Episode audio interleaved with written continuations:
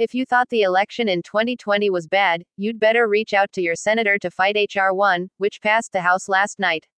H.R. 1 takes every bad idea blue states adopted in 2020, all with an eye to facilitating election fraud and increasing the number of otherwise ineligible Democrat voters, and nationalizes all of them.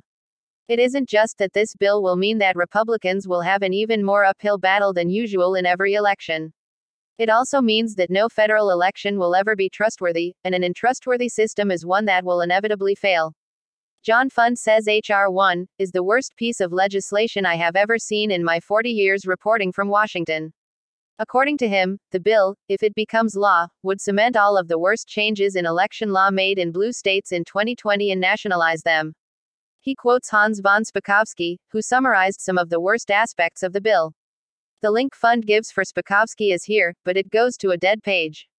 H.R. 1 would make fraud easier by forcing states to implement early voting, automatic voter registration, same day registration, online voter registration, and no fault absentee balloting.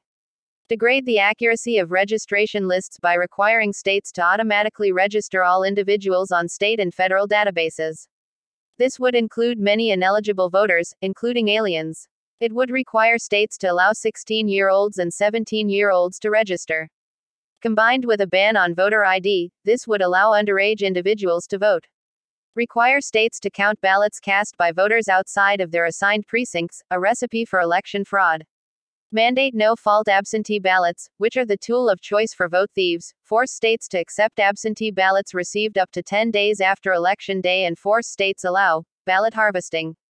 Prevent election officials from checking the eligibility and qualifications of voters and removing ineligible voters. Ban state voter ID laws by forcing states to allow individuals to vote without an ID and merely signing a statement in which they claim they are who they say they are. Create vague and broad language that could be used to criminally charge someone who questions the eligibility of a voter. Destroy the bipartisan composition of the Federal Election Commission and places a partisan majority in control of every aspect of our federal elections. Require states to restore the ability of felons to vote the moment they are out of prison force disclosure of names of Americans who donate to nonprofit organizations, thus subjecting them to political harassment. Declare statehood for Washington, D.C. to be constitutional, despite evidence it is not. And finally, H.R. 1 would effectively ban nonprofits from contacting a member of Congress or their staff about pending legislation, a direct assault on the right of Americans to petition their government.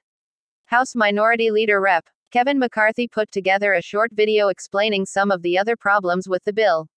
Because Republicans are honorable enough or stupid enough to believe that election fraud is wrong, the bill is an election boondoggle for Democrats. It is they who are constantly trying to register everyone, from the newborn babe to the murderer to the irresponsible teen to the granddad who died decades ago. Having all those names on the voter rolls, and making them impossible to purge, creates huge vistas for fraud, something we saw happen in blue states that have already implemented many of these changes. And allowing the election to extend indefinitely ensures that Democrats will always win. They'll just see how many votes they need after election day and keep submitting more ballots.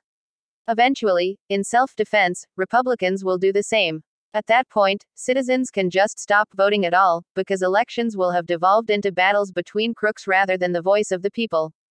Contact your senators and make let them know that, in the interests of American democracy, you are completely opposed to steps that will weaken Americans' ability to trust the integrity of their elections.